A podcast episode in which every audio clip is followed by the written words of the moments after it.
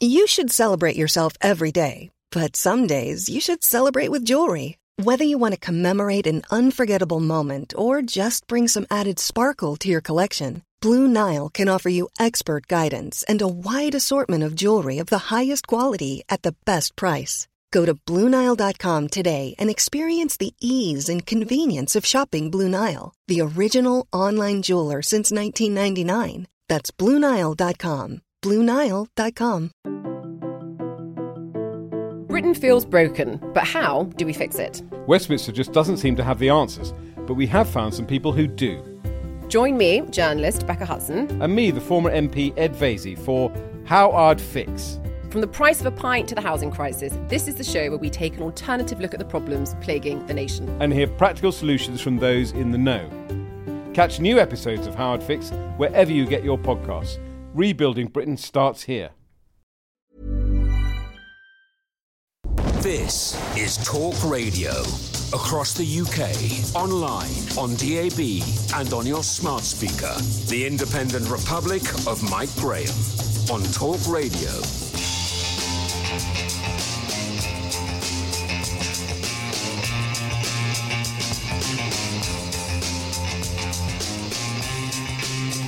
Good morning and welcome to the Independent Republic of Mike Graham right here on Talk Radio. It is, of course, the home of common sense. It's all looking a bit grim over in Afghanistan as we awake this morning to news of panicked evacuations, peaceful transitions of power. I don't think so. Threats of Sharia law being imposed on an increasingly frightened population, and suggestions of Taliban partnerships with the possibility of Pakistan, China, Russia, possibly Iran, as the Islamic fundamentalists took over Afghanistan's capital city, Kabul, yesterday, seemingly without much of a fight. Millions of people were cowering for their lives as thousands headed for the airports to scramble onto planes heading back to Europe and the United States. Just one month after President Joe Biden assured the world that there was no chance of the terrifying Taliban taking over the country, that is exactly what they have done. And largely without a shot being fired, it would seem. Worse, they now have control of all the former US military bases filled with hardware, and in the country are now at risk of being ransacked for sensitive documents. Really, it couldn't have gone any worse for the Biden administration, and it's not going to get better anytime soon. It seems remarkable, does it not,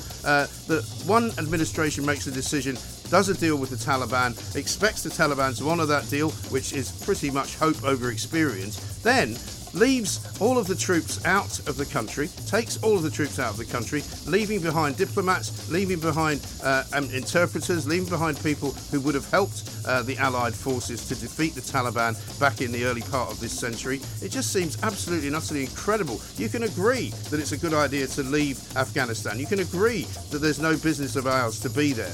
But you, what you cannot agree uh, is to leave in this manner is absolutely nothing short of criminal. Up first today, we'll be speaking with Tobias Ellwood, former soldier, MP, and chairman of the Defence Select Committee. I'll be asking him what we should be doing next. Plus, security expert Will Geddes, who's also served there, will join us. And former Royal Marine and MEP James Glancy is also going to be here. Uh, he's got some stories to tell uh, about a very troubled region and what really could happen next. 0344 499 1000. As the first plane filled with British nationals touched down at Brize Norton this morning, we'll also be keeping you updated with the developments as they happen. There's already some chilling warnings coming out from the Taliban to people uh, concerning leaving the country people being told we don't want you to leave the country, and we know what that means, I think. We'll also be asking Peter Hitchens why no one believed him 10 years ago when he warned of this catastrophe waiting to happen. 0344 499 1000. We've also got lots of other things to discuss. Could social media checks have stopped the mass shooting in Plymouth last week? And as vaccinations are about to be offered to all 16 and 17 year olds in England,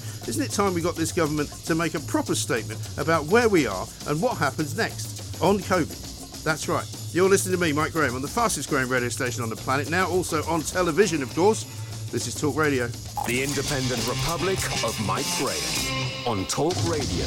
Welcome to the first show of the week here at the Independent Republic of Mike Graham. We like to call ourselves the home of common sense. It was pretty awful watching uh, the events unfolding last week. On Friday, we talked about the fact that the Taliban could be in Kabul uh, in a matter of weeks. It wasn't a matter of weeks, it was a matter of hours by that stage. And it seems to me that Joe Biden's assertions that basically the Taliban could not overrun the Afghan army because there was only 70,000 of them and 350,000 very well armed and very well um, trained troops because they'd been trained by the US and the UK. However, it didn't work out like that, and the Taliban have basically more or less strolled into almost every part of the country that they've taken over. Uh, I don't believe there have been very many shots fired, but let's talk to Tobias Ellwood, Conservative MP, a former soldier himself, chairman of the Defence Select Committee. Tobias, a very good morning to you. Good morning to you. It's been pretty unedifying, I'm afraid, hasn't it, Tobias, watching the um, the events going on in Afghanistan. Um, and we can argue, I suppose, until the cows come home about the efficacy of leaving um, and or and or remaining. But at the end of the day, the way that the leaving has happened seems to have caused this problem. Yes, you're absolutely right. I mean, the world is now a little more dangerous because of what's just happened, and I think the West should hang its head in shame as as we've abruptly abandon this country to what inevitably will be a terrible civil war. Um, I should make it clear that you know progress was being made over the last three to four years. You know, Afghanistan was not in the news. We were doing just enough to support the Afghan forces to keep the Taliban at bay. That's not to say there weren't a myriad of mistakes that have been made over the last two decades. You know, imposing a Western-style government on Afghanistan completely inappropriate for the tribal structures but nevertheless, we were able to keep the terrorist groups out and it was uh, moving forward. What we're now seeing, though, I'm afraid, is the Taliban taken over. They are not universally liked, uh, even by the Pashtun tribes themselves, but the Uzbeks and Tajiks, they've been caught off guard. They've dispersed. They will now arm up and they will come back with vengeance. We had the Northern Alliance uh, prior to, in the last civil war that will reform and uh, as I say, we now will have a terrible civil war. Funnily enough, I was reminded of that very name, the Northern Alliance, because we've forgotten. I seem to remember many years ago, um, after the invasion of Afghanistan, the first time around, and the Northern Alliance kind of took control. And there was a picture I remember when I was working at the Daily Mirror that appeared on the front page of the Mirror, which was the Northern Alliance basically, you know, killing people and hanging them and doing all the things that we said the Taliban uh, should have not been doing and sometimes you wonder whether you're on the right side. The Northern Alliance are, are quite bloodthirsty as well, aren't they? Indeed, and this is um, I mean testament to what Afghanistan is like. But it all stayed in Afghanistan. Um, what, I'm afraid what we've done is uh, relinquish back to the very insurgency, you know, who we went into defeat mm. in the first place. It simply doesn't make sense. This is a political decision made by the Americans, and I'm sorry that Britain has been so wet to just follow suit. You know, there we couldn't have done it alone. Let's make it very, very clear. But there are more and more, you know, American forces based in the UK in, than there were American forces in Afghanistan. We could have formed a coalition to give that support to the Afghan security forces, that in, important assistance. Um, uh, but instead, you're going to see uh, a, a, terrible direction of travel, a very dark chapter for for this country, which will spill over right across Asia to Europe as well. We're going to get migration issues. You're going to get a humanitarian disaster. You're going to get a refugee crisis, displaced people. And of course, don't forget where Afghanistan is. It sits between Iran, uh, China, and Russia. This is an important part of the global real estate. And the irony that President Bush, uh, President Trump, and President Biden all wanted to start paying more attention to China. Well, why not keep Afghanistan close? That would have been, made mm. absolute logical sense this, I'm afraid, is a humiliating strategic defeat for the West. Well, it has been just another humiliating strategic defeat for the West, I'm afraid, hasn't it? Because and that seems to be all that happens now, is that the West goes into various different countries. Libya, uh, you can count Iraq now as a failed state pretty much. You know, we're about to see Lebanon probably falling into the hands of Hezbollah. You know, we're looking at Afghanistan possibly not even having to deal with the West anymore when they could deal with China. Well, this is the problem. Is, is we are, I think, in an era of growing instability, and where is the, uh, the, the, the reputation of the West going after this? Uh, China will be watching things very, very carefully indeed. You know, what went into Afghanistan was the largest technologically advanced military alliance ever formed, the most powerful, and we were defeated by uh, an insurgency armed with AK-47s and landmines. And the reason why we got it wrong uh, is partly because you know we we, we took away the, our military might, but more importantly, we d- did not win over the hearts and minds properly. In Helmand Province, I went there many many times, always impressed with what our armed forces were doing, but there wasn't enough development and reconstruction and giving the country a sense of direction. Mm. And we then didn't stay the course of time. and you mentioned Libya, you mentioned Iraq, you, you know Somalia, all these places. It's the same then. The only time we got it right is Germany after the Second World War. We still have troops there today. Now, if we had abandoned Germany literally the day after we won, guess where the Iron Curtain would have been? Rubbing up against mm. France. No, you stay committed. And like I said, when the geopolitical tectonic plates are moving against China and Russia, Afghanistan would have been a great country to stay close to. Absolutely. And you're the chairman of the Defence Select Committee, Tobias. I mean, were you, as a committee, informed that as the troops were pulling out of Afghanistan, they were leaving behind some 4,000 British nationals who may have been a mixture of, uh, of personnel in the civil service or, you know, army personnel or diplomats of one kind or another. And that's not even counting, I don't think, the Afghan interpreters, those who helped with the, the British forces' cause. I mean, were you told any of this as a Defence Select Committee? I was given a briefing by the Defence Secretary. He spelled out um, the, the programme of, of what was going to unfold with the evacuation. It was pre planned, and let's make it say it was going to take place this weekend anyway. What has caught everybody off guard, and you touched on it as well, is just the colossal speed in which the Taliban have taken over the mm. country. The way the Afghans are, though, is that any individual will look to see who's going to win, who, which side uh, should they uh, support, right. and when they see the the the the, the you know the, the the situation turning, which started with Donald Trump releasing prison, the Taliban prisoners unconditionally, effectively, then many Afghans thought, well, it's only a matter of time now before the Taliban, uh, you know, march in. I may as well join the Taliban. Mm. So the numbers that you're seeing are actually those many of could actually be Afghan forces who have just given up but decided to be on the, the winning side today. Well, I suppose, and I saw a couple of videos yesterday. It's always difficult to know how accurate or, or or how true they are, or how even recent they are. But I certainly saw a couple of videos yesterday uh, of people in the streets, uh, surrounded by other people hanging in those streets. It might they might have been old videos. I'm not sure. Uh, purportedly, they were from from this weekend. But certainly, if you're going to be risking death by being on the opposite side of the Taliban, obviously you're going to side with them well, we're going to see massive reprisals now. We're going to see, uh, you know, the the advancement of, of women's rights will be completely undermined and, and reversed. There'll be reprisals against any boys or or, or men that actually help support the uh, the international coalition. Girls will be uh, removed from schools. Women will be prevented from working. They'll all be all the females will be told to to, to wear the burqas now. Uh, it, there's a ruthless interpretation of a Sharia law that will now impose on mm.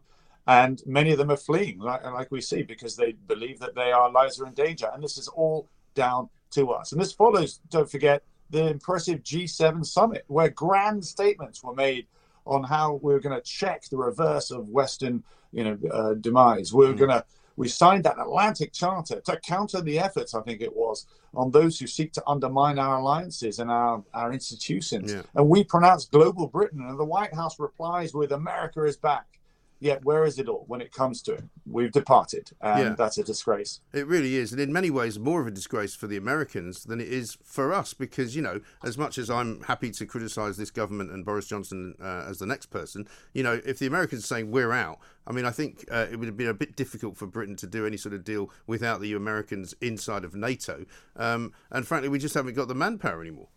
Well, we have the manpower. It's more the leadership that's required. We can't do all the heavy lifting. I make that very, very clear but we are good at leading. We did that a couple times last century, and the Americans weren't there to begin with. We can do that role, but it, re- it requires commitment, courage, and leadership. And at the moment, that is wanting. You know, there's a vacuum there on the West to step forward. And I wanted Boris Johnson to, to do exactly that, to recognize the consequences as an ever shrinking window of opportunity uh, is is there to say actually we've made the wrong call here, or the Americans have made the wrong call, and we're not going to follow suit. Yeah.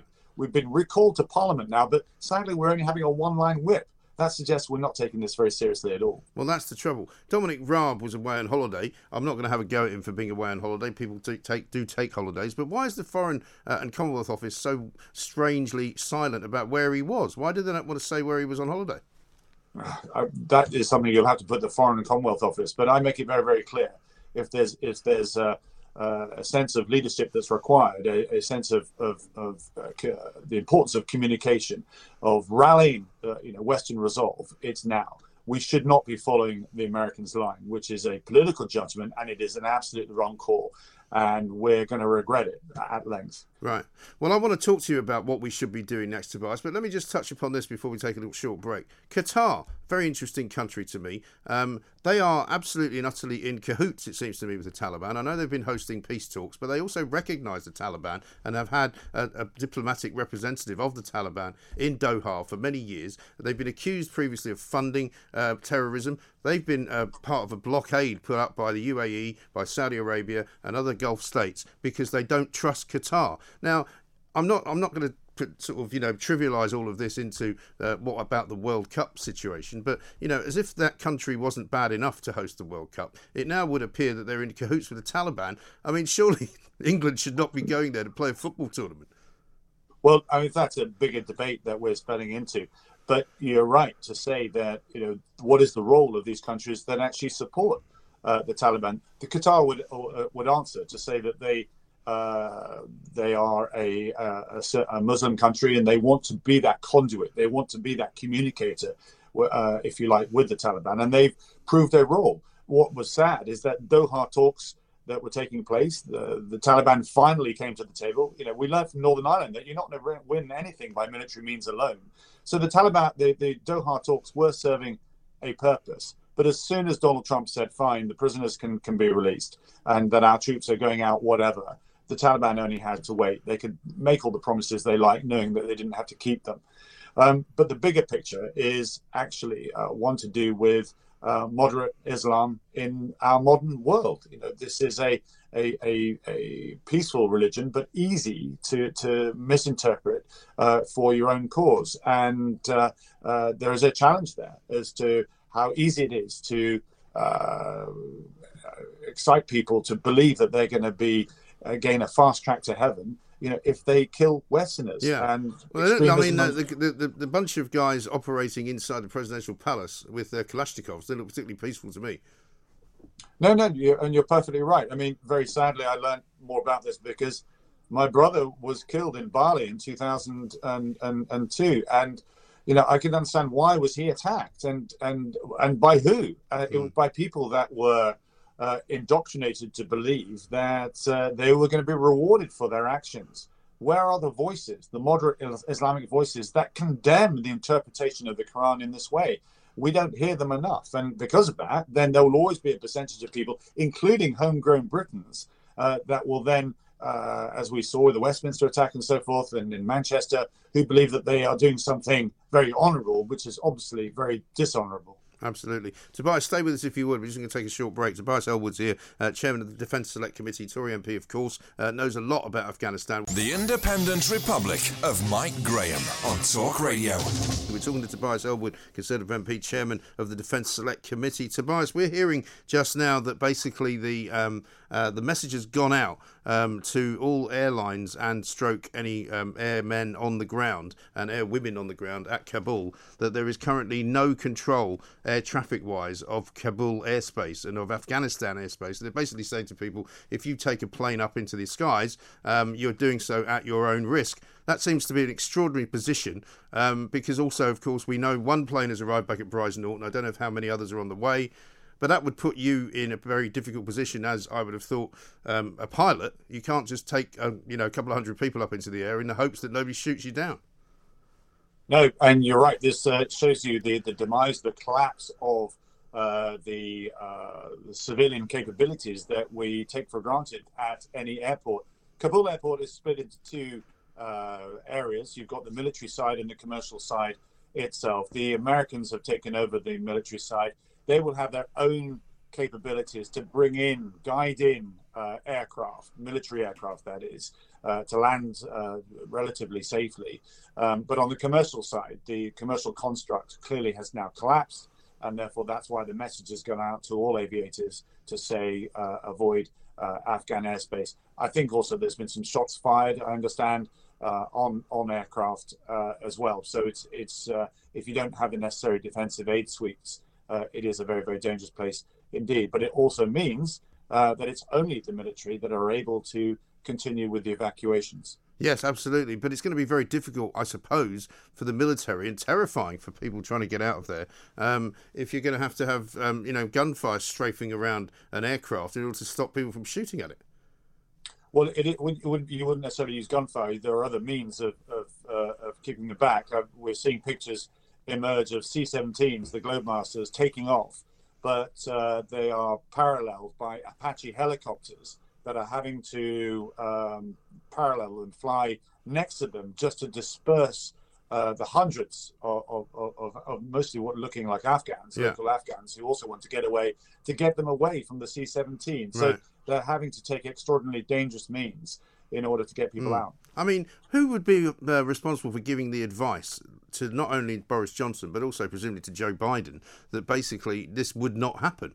Because they got they couldn't have got it more wrong. You know, I know you appreciated uh, that it happened quicker than, than everybody thought, but the intelligence was clearly very, very wrong on this.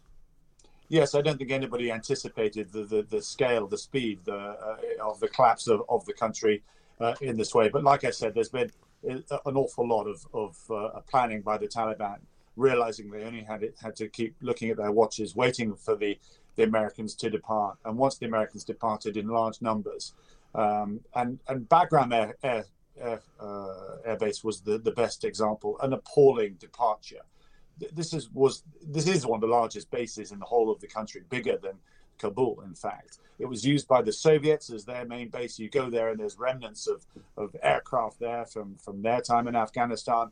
A massive base, the size of Brize Norton, and yet the Americans abandoned it, not even telling the Afghan armed forces. So there's three or four hours where the doors, gates were left open, the electricity was switched off, and the base was looted before the Afghan hmm. forces could actually take over.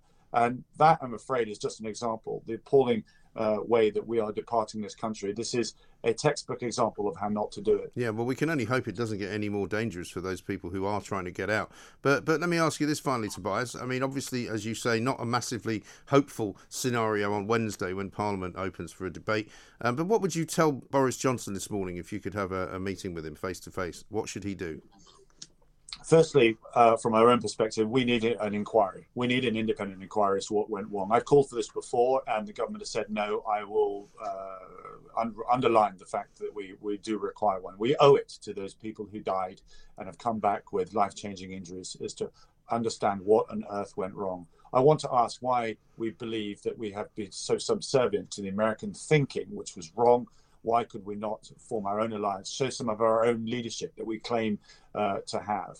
And then finally, I would want absolutely every MP to have a vote on the decision to retreat. I would like history to show and record uh, what every one of my colleagues uh, was thinking um, at this moment in time, because I think we'll look back at this as a juncture, as a tipping point as to Britain's uh, foreign policy, which at the moment I think is missing in action. And it certainly seems as though there is no um, stomach at the moment for any kind of return uh, to troops going back into Afghanistan, aside from the ones, the 600 who were there uh, to help people escape. There doesn't seem to be much of a, an appetite to send any troops back in. No, but this is what leadership is about. It's having the stomach to do things that and the courage that perhaps other people think uh, are not not willing to, to do or have the means to do. Uh, if if America doesn't step forward, uh, who should do it? it? Britain must fill that vacuum. That's what we've done. We are a permanent member of the United Nations Security Council. Uh, if we don't want to lose that position, then we need to show some international leadership. We have a history with this country. We have a normally a better understanding of of, of uh, thanks to our international reach and our connectivity about the situation on the ground and we should recognize what's going on here and what the trajectory of how terrible it's going to get and the opportunity we have to step forward right now and turn this around. But like I said, that window of opportunity to do that is shrinking very, very fast indeed. It really is. Thank you very much indeed for joining us. Tobias Ellwood MP, Chairman of the Defence Select Committee, who says he was told rather than engaged with uh, by the Defence Department on what exactly was going to happen. They were planning to evacuate people this weekend. Uh, they just weren't planning to have to evacuate them uh, now that the Taliban have taken over, uh, now that thousands and thousands of Afghan civilians are trying to get out of the country as well. It's complete um, and utter uh, mess in Afghanistan. There's a word for it which they use uh, in a certain television show, which can't use on the radio, but it really is completely and utterly hopeless. What is going on is really quite unforgivable. Joe Biden, only a month ago,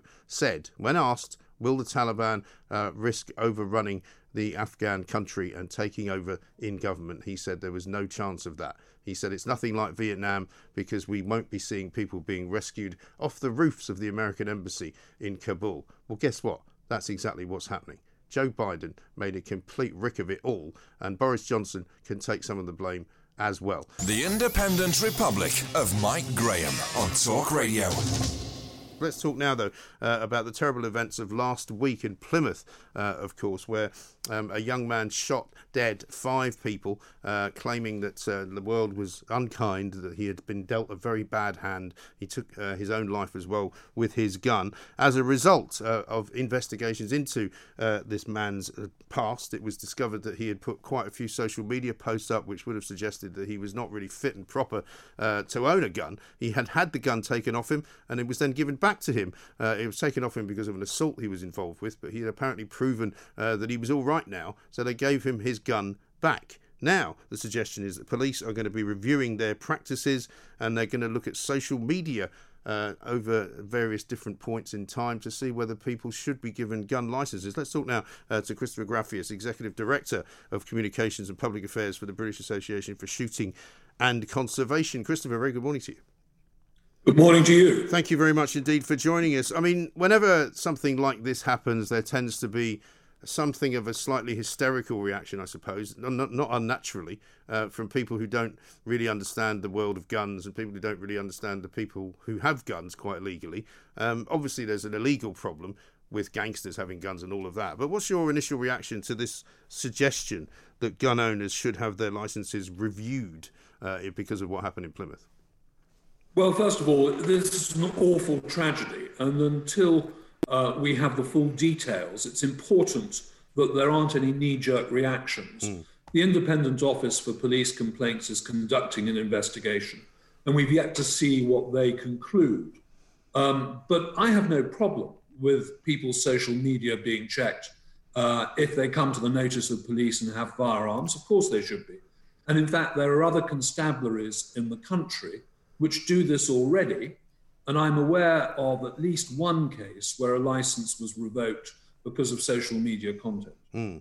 And I suppose uh, the police would say, well, that's all very well, but we're already stretched. We're already um, running around doing all sorts of things that we shouldn't be doing. A lot of the police complain to me that uh, they're more or less now acting as a sort of social service because they're having to deal with so many people who are not well, uh, that they're having to section and all that kind of thing, that, that they really aren't able to do their police work. They will no doubt tell us that they haven't got time to do this. Yeah, that's quite possible. But at the same time, the thing to remember is that there are statutory responsibilities in firearms licensing. So the applicant has statutory responsibilities, so do the police. Where I think the gap is, is that the doctor does not have a statutory responsibility. So there's no obligation on a doctor to be involved in the process, to put the medical marker on uh, a firearm certificate holder's medical notes so that we get proper monitoring of their mental state mm. during the term of the license. I, I think that's a key area which needs to be investigated. Yes, I think that's probably right. And I think many people would suggest if, say, for example, some individual who wants to apply to get a gun has been in the care of a doctor or who has been in some way under medication for some form of, uh, of mental issue, that that should be something that we know. Yeah, that's quite right. And, um, I, and, and, and that is indeed what happens. So, with the overwhelming majority of firearm license applications and renewals, one is asked to provide a medical verification, which is signed off by your GP. Mm. The problem is that many doctors refuse to participate, some claim to be conscientiously opposed, and some charge outrageous prices for doing so, up to £300. Mm. And that is because there is no statutory op- obligation on the doctor. And I think that's essential because then we will get every certificate holder with a medical mark on their notes so that if any condition develops, they can be picked up. Right. One of the things that I think shocked some people, Christopher, over the course of the last few days was the numbers, the sheer numbers of people who actually have a shotgun license. What can you tell us about the bulk of the people that hold shotgun licenses in this country? Well, the vast majority of the people are either involved in shooting because it's part of their job, So one thinks of farmers, gamekeepers, deer managers, people working in forestry. There are all sorts of categories such as that. Um, the other area is people involved in recreational shooting. Many of your listeners will have gone clay pigeon shooting. There are clay pigeon grounds all around the country. And then there are people who are involved in wildfowling, game shooting, pest control. Um, so it's, it's a big area within our countryside, admittedly, one that most people don't see. Mm. Um, and that's why so many people are involved in it. Remember, this is a, a, an area of activity which puts £2 billion a year into the economy, provides numerous jobs, and ensures that if you want to eat game, it's there to eat. Mm. And I mean, in terms of an ongoing, I suppose the problem for a lot of people is the ongoing monitoring of individuals because, you know, you might buy a gun today um, and be absolutely fine and pass all of the relevant checks, but by sometime, you know, in the next year or so, um, you might have become a risk. And, and, and that's the difficult part, isn't it, I suppose, because you can't continually so, monitor so that's, people. Yeah, so that's precisely right. And that is what we've been working on for many years. And, you know, if, if we already have a system whereby if you come to the notice of the police, that information will be fed into the firearms licensing process. So we monitor people throughout the life of the certificate in that way. But we do not yet have that monitoring established on health. And that is the key point. Mm. And for that to happen, we must have the full involvement of the medical profession and we must have medical markers on people's names. Yes, I think that's absolutely uh, imperative. But I suppose a lot of people, uh, privacy campaigners, would say, is that not an invasion of somebody's privacy? To which, again, you have to weigh up the difference between freedom to have a gun and uh, an invasion of privacy to make sure that you are uh, suitable to have such a thing. Absolutely. So, public safety is the key to this system, and privacy is not an absolute right. Mm. Well, as we're beginning to find out, Christopher, thank you very much indeed. Christopher Graffius, uh, Executive Director for Communications and Public Affairs for the British Association for Shooting and Conservation. Um, the gun debate will continue because anyone who knows anything about these terrible events as they happen, and thankfully they happen very rarely, um, the police were quoted over the weekend as saying that, look, the systems that we have in place are pretty good because these things do happen so rarely, and it is an absolute horror for anyone who's been caught up in it, a horror for anyone who's lost loved ones, and the, the, the sheer randomness of the victims that, that this guy, I uh, don't even want to mention his name really, picked off uh, on his way to walking around the streets of Plymouth was just horrendous and awful, and people will never recover from that. And there will be people who have seen things that they'll never forget, and it's all absolutely ghastly and horrible. However, um, does it mean that everybody else who doesn't have an issue, who doesn't have a problem, who is not at risk of gunning innocent people down, including a three year old child, that they should also have their privacy invaded to the point where doctors are forced in some way to hand over medical details of what is wrong with them and what treatment they may have had. And you know what would be on that and that, of course, is a massive question, inasmuch as the same question will be asked about the COVID passport issue, whether people should be able to ask you for your relevant medical information in order to go to a football match. We'll be talking about that coming up later on as well, because this weekend saw the return of crowds en masse to football and crowds en masse to cricket and all sorts of other things. And I'm wondering whether that is the breaking point, the, the, the tipping point, if you like, for all of this vaccine passport nonsense to be declared just that complete and utter nonsense. Because if thousands and thousands of people can go to the football, then why can't we do everything else? It's that simple, isn't it?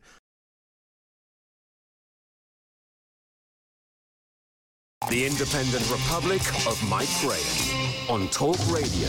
Time to say a very good morning to Mr. Peter Hitchens from the Mail on Sunday. Peter, how are you?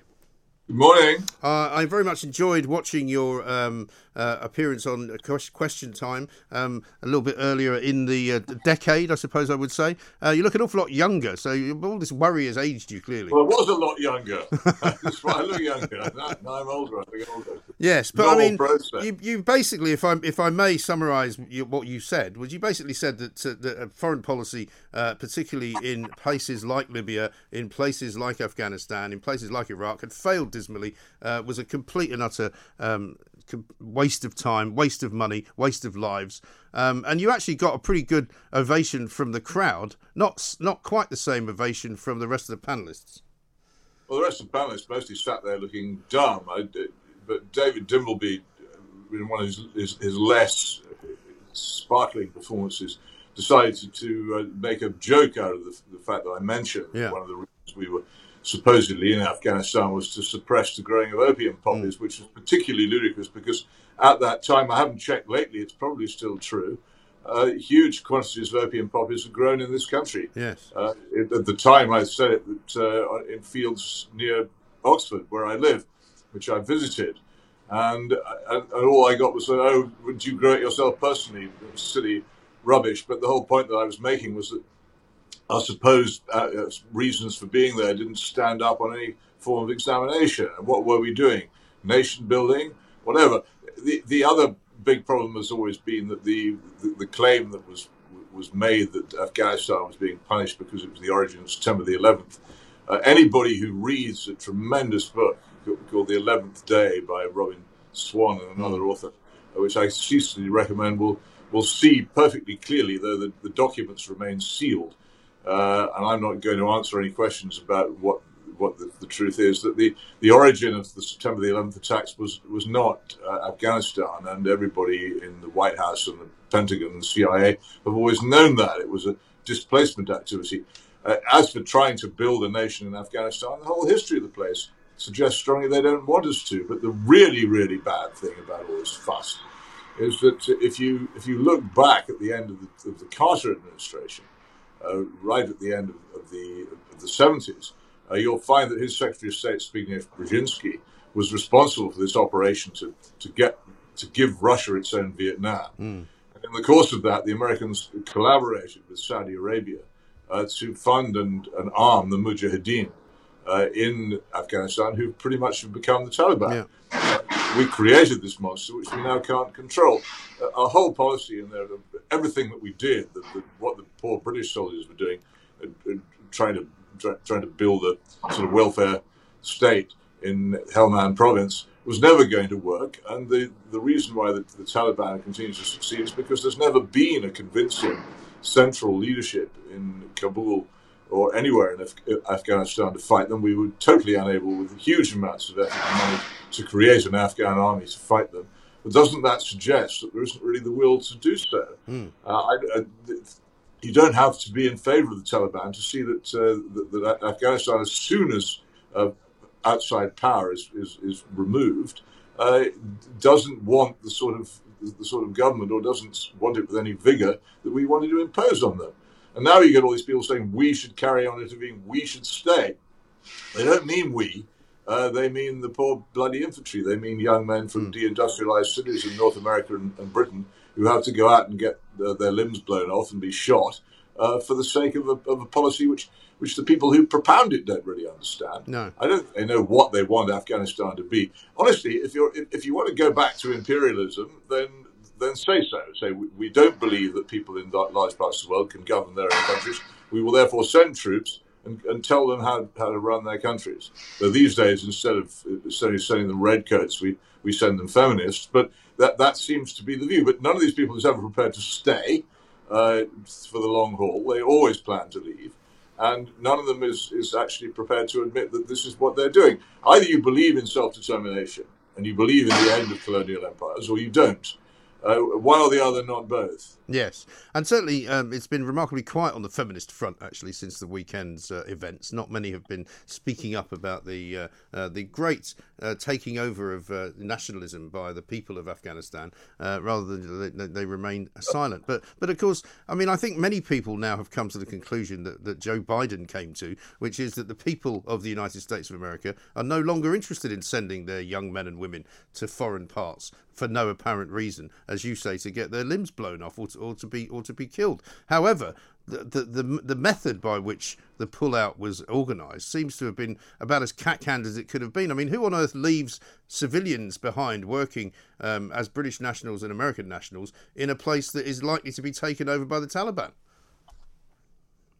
Well, I think it's poor intelligence. I think they, I think the CIA themselves thought it would be a matter of weeks uh, before this, before we reached the stage that we have in fact reached. They didn't understand Taliban were as well positioned as they plainly were.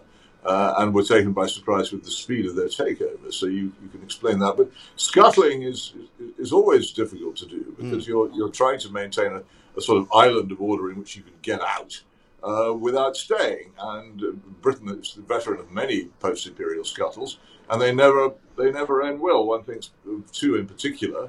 Uh, one, the, the partition of India, uh, one of the worst disasters. We always praised ourselves for our imperial withdrawal, but it absolutely wasn't. And the other, of course, the scuttle from what was the Palestine Mandate in, in, in 1948, mm. the, the, immediate war uh, which followed between a newly born Israel and its Arab neighbors, uh, which is pretty much still going on. I, the, if, if, you, if, you, if you scuttle away from somewhere you have been ruling, these problems follow. Uh, but at least at the end of the British Empire, we admitted that we could no longer afford to do this thing. What puzzles me is that we are now quite a poor country by comparison to what we were in our imperial days. But and countries such as, say, Austria or the, the Netherlands or, or, Denmark or uh, Italy don't uh, don't particularly bother with intervening in other people's countries anymore. But we still behave all the time as if we were a, a great power. Uh, we still have a great power nuclear arsenal, for instance. Mm. It's a huge Cold War monstrosity. Uh, we've got this ridiculous floating car park we call a, target, which we call an aircraft carrier, currently sloshing about the seven seas for no discernible reason. We have enormous illusions about how important we are and how much difference we can make.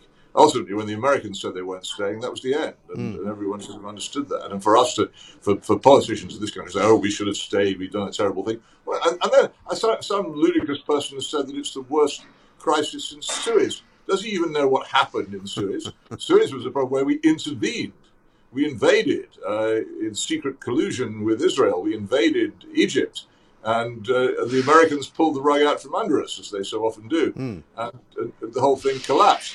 Uh, the, the, the thing which compares most with the Suez adventure is both the Blair's Iraq adventure and Cameron's Libyan adventure, both of which ended disastrously and which we still pay for. And of course, the, the, the idiotic intervention in Syria, which has turned millions of people into refugees and tens of thousands of people into corpses for no discernible yes. benefit. We keep doing this. Uh, why don't we just learn? It doesn't work. It doesn't benefit people. If we're going to, you're going to exercise your conscience uh, in front of other people, then go and help in a homeless charity.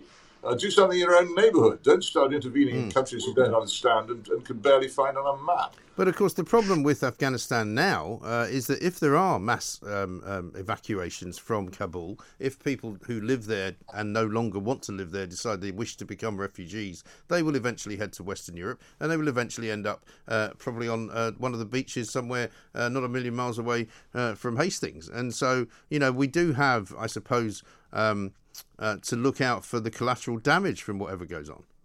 Well, I suppose we do. Well, I, this is a consequence of, of, of, a foolish intervention which we flung ourselves into ill-advisedly 20 years ago and which we could have got out of a long time ago if people had only listened to voices, I'd have to say, such as my own, at mm. a time when the, the, the, departure would have been, I think, a good deal less disastrous.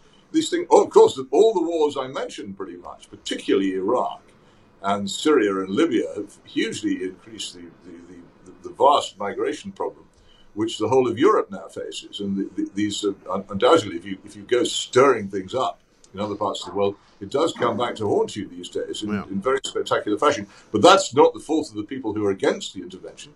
It's the fault of the people who intervened in the first place in places they didn't understand and never had any plans to stay in. Uh, I have to say, when the Chinese do imperialism, they stick around. They're never leaving Tibet and they're certainly not going to pull yeah. out of, of Xinjiang where the Uyghurs are. Uh, they, they, they stay. They're, they're among them. But also, the, the American empire is, of course, actually the 48, uh, the 48 states. It's a huge land empire. Uh, this is one of the reasons they're not terribly interested in building up an overseas empire like the one that we had. Sure, but what I'm saying is, is that you know, in, in, in, in any situation, and if you look at Syria, for example, I mean, there would be Syrian refugees flooding over the borders to get away from um, what they believe to be persecution, whether or not we were involved in it. And I mean, I know that you have a have a particular um, interest in, in what's happened and what British involvement was in Syria, but there are some terrible leaders and some terrible dictators around the world uh, who will inevitably cause people to leave their countries and search uh, for freedom in the West. Well, no doubt, no doubt that's so. But uh, the, the, question of, of, how many how many such people we can take in and, and remain the sort of societies that they that they wish to come to is is, is another one, mm. which I, I, think probably is for for another time. uh, unless you've got two hours to spare. But we may have to do a special uh, section on that. The, here's another problem. It takes Syria, for instance, which intervention, not just Western, but also Middle Eastern, has, has reduced to ruins in many places. What we really ought to be doing is, is now helping them to rebuild so that the refugees, huge numbers of them in Turkey and in Jordan and others further afield, can go home, which is what most genuine refugees want to do if they possibly can. But the, there's a great hostility to helping Syria rebuild because uh, the, the, Western governments are absolutely determined on the overthrow of the Assad regime. They're quite what they want to replace it with. And here's another extraordinary mm. thing. The people with whom we allied and who we helped out in Syria were, were pretty much Al Qaeda. Uh, the, the Nusra Front, particularly, which, uh, which was our ally against the Assad regime, is very closely associated with Al Qaeda. Uh, and yet, you get people who support the Syrian intervention weirdly saying how worried they are about Al Qaeda moving back into Afghanistan. Well, are they? What is their actual attitude towards this organization? Are they sometimes our allies, or are they always our enemies? Mm. Uh, and I, I, don't really understand what the what, what, the thinking is of these people. I don't actually think that they do think. I think they just uh, they just sentimentalize and emotionalize, mm. uh, and, and, it's from sentimental, and emotional foreign policy, which, as I say, people try to exercise their consciences very publicly in other people's countries. Mm. That and we I, repeatedly get these these disasters. Yeah, and I think you've you've sort of hinted at this before as well. There is a certain element of of, of almost um, conceit, I think, with people like David Cameron, Tony Blair, probably George Bush as well. Much of their kind of foreign forays were done because they thought they could fix the world somehow. Well, they. This is this is the thing. It goes back to, to, the, to, the amazing character of Mrs. Jellyby in Charles Dickens' Bleak House. People who are terribly concerned about foreign parts uh, and, and, other people's countries. Who, in, in, the case of Mrs. Jellyby, couldn't even manage her own children. Mm. In the case of of, uh, of Blair, uh, couldn't control or or, or or, repress crime and disorder in his own country. Uh, it seems to me that charity begins at home. If you if you really want to improve the world, start as close as you can to home and move outwards from there. The idea that you can do it in front of, in, in front of TV cameras easily by intervening with jet bombers and, uh, and tanks in other people's countries is, is, proven again and again to be false. Mm. War, uh, uh, interventionist war, always leads to problems, both for the people who are being intervened on and for the intervener. And it, it, why is there no learning process in this? How many times do we have to bring disaster and turn these places into cauldrons of misery? and bring some of that disaster home before we stop doing it. Yeah, I know it's a terribly uh, frustrating situation, but not one that we can easily find an answer to. Stay with us, Peter, if you would. Uh, we've got a couple of things to talk about. I want to talk to you about the education system, which you also wrote about this weekend. Peter Hitchens from the Mail on Sunday is with us, of course. The Independent Republic of Mike Graham on Talk Radio. Welcome back to the Independent Republic of Mike Graham, right here on Talk Radio TV. We're talking to Peter Hitchens, Mail on Sunday columnist. And Peter, just as a, uh, a sort of a slight swerve away from the, the business of what's going on in Afghanistan, which seems to be getting worse by the hour, um, let's talk a bit about the education debate because you wrote again about the A levels this uh, uh, this year, which once again have been awarded rather than earned. Um, uh, but you say it's the latest in a long sort of um, deployment of nonsense in the education business? Well, it has to be uh, because we fundamentally destroyed quality in our education system between 1965 and 1975 in a great revolution. I'm now writing a book about it, so I'm tediously knowledgeable about it. Uh, when the old state uh, selective grammar schools uh, were dissolved, uh, something this, this happened in England and Wales Something very similar happened in Scotland, where they had a slightly different kind of selective secondary state school. But what basically happened was that the the whole idea that, uh, that we would have schools in which uh, children from poor gra- backgrounds could get first-rate education uh, without paying uh, was destroyed. Mm. what we replaced it with was an American system. Everybody knew when we did this that this would happen, or they denied that it would.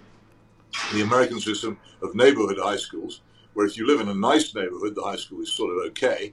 Uh, if you live in a bad neighborhood, it's pretty terrible. But in any case, the standards are vastly lower uh, than those of the old British state grammar schools. Mm. And again, when I was uh, going to school in the in the early 60s and mid 60s, it was generally stated that a set of English A levels were worth the same as an American college degree. And at that time, there was a thing called the brain drain, where Hmm. the uh, American universities and employers were plundering uh, British schools and universities for the products of our schools, which were so much better than the products of their own high schools. And no one talks about that anymore because it's gone. Hmm. Uh, what they had to do with the exam system was it, it got too difficult for the comprehensives to cope with. Uh, so in the in the late 1960s, they downgraded and, and watered down the O level uh, to the point where it became quite hard to fail. And then that wasn't good enough, so they replaced the O level with the GCSE, which is a totally different kind of exam, nothing like as rigorous. And then this, this travelled on further up the scale, so that A levels, which were once extremely difficult, rigorous exams, uh, now aren't. Uh, and the universities themselves had to water down their degrees, and of course, water themselves down. There are so many universities now which wouldn't have qualified as universities at all in the 1960s, and they hand out first class and, and We just lost Peter there for a moment. the whole system is, is devaluing currency. Yeah. It- and what happened this summer, uh, it, it seems to me to be likely to bring about the next stage, which is almost certainly the abolition of Yeah. proper exams altogether. Everything to be done by assessment, and of course that will be supervised by social social mobility and politically correct commissars. So you'll never have an objective definition of whether somebody is well educated or not again. Well, that may suit uh, people who, uh, who, who don't do well at exams, but it's quite worrying in hard areas of knowledge such as medicine to think that the person who's treating you hasn't really been passing particularly rigorous or No. I, mean, I find it very perverse as well, don't you? That people who have set standards and therefore have decided to improve those standards by making targets uh, to hit, then work out that the targets are too far away to be hit, so then lower the targets and then lower the achievement level to reach that excellent target, and so excellence becomes meaningless. There is no such thing anymore. And I and I talk uh, as somebody who went to a grammar school, so I know what you mean. Um, you know, uh, uh, it's now a private school effectively because they didn't wish to be turned into a comprehensive, and it's now independent. Um, Well, that, happened, that happened to quite a few, quite a few. so they're off. So they're off the market now. For, for so even if they had become reasonably good comprehensives, they're no longer in the state system. But the, the other thing is because once the once the, the, the grammar schools have gone, there used to be in, in England about 1,300. In Scotland, I suppose probably a couple of hundred equivalents, uh, and uh, the the England and Wales 1,300. And so there were they were hugely dominant in this, among the secondary schools. They were outdistancing the, the private fee charging schools, the so-called public schools. Uh, overtaking them, for instance, in getting in getting their pupils into Oxford and into the professions, and, and generally outdoing them in exams, because their standards were so high. What actually saved the British private school system and led to its expansion was the, the, the destruction of the grammar schools. But the thing is that the, the standards they set are no longer being there. Anybody can now, with these with these devalued examinations, look good without being good. I, I, my view is a lot of the private schools which carry off huge numbers of A stars and whatever the equivalent of A stars is now in, in, in GCSEs, uh, are, are doing it because it really isn't all that difficult to do if you've got reasonably sized classes and, and, and parental cooperation with teachers. It doesn't require the sort of effort which getting proper A grades would have got 60 years ago.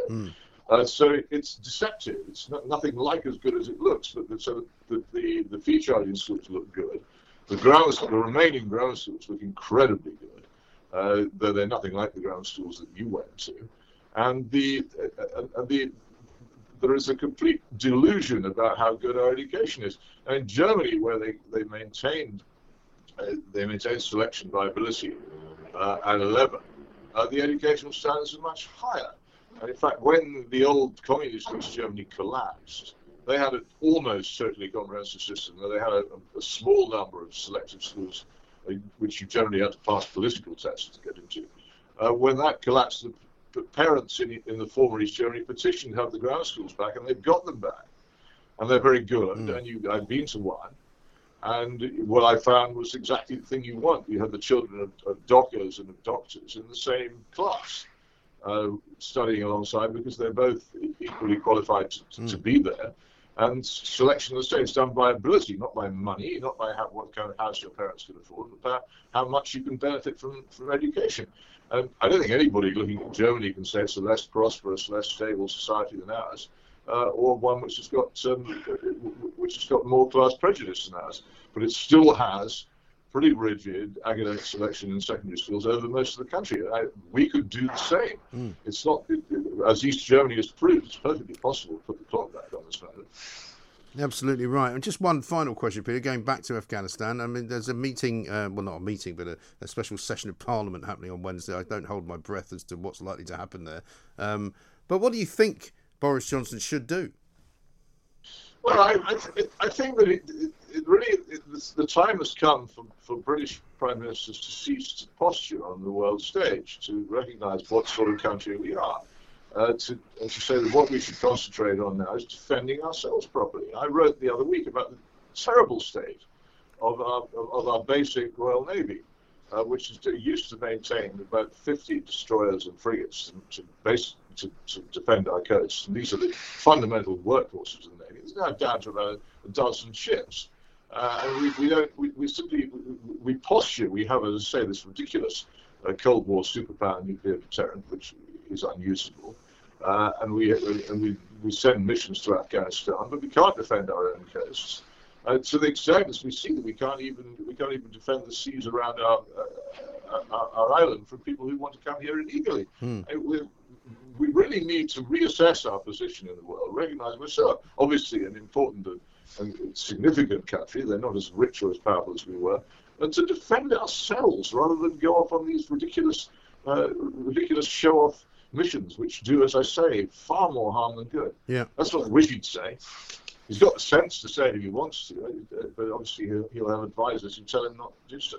Well, we shall see. Peter, good to talk to you again as ever. Thank you very much indeed. Peter Hitchens, Mail on Sunday columnist, and making an awful lot of sense, as he has done for many years, uh, not least on Afghanistan, not least on these foreign forays, which are inevitably doomed to failure. Another one is now doomed to fail. I've just been watching a piece of footage of what is going on uh, at Kabul airport, where people are literally running alongside uh, an American Hercules uh, aircraft as it's about to take off, trying to jump on it from the outside. That's what's going on. That's how ridiculous it is. Talk radio across the UK, online, on DAB, and on your smart speaker. The Independent Republic of Mike Graham on Talk Radio.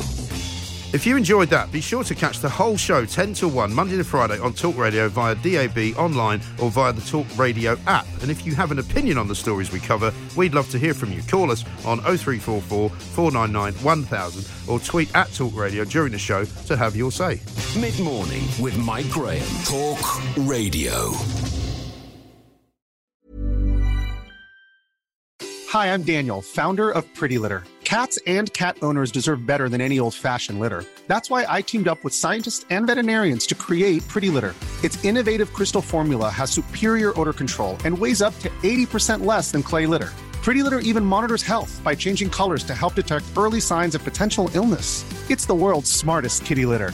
Go to prettylitter.com and use code ACAST for 20% off your first order and a free cat toy. Terms and conditions apply. See site for details. When you make decisions for your company, you look for the no brainers. And if you have a lot of mailing to do, stamps.com is the ultimate no brainer. It streamlines your processes to make your business more efficient, which makes you less busy. Mail checks, invoices, legal documents, and everything you need to keep your business running with stamps.com.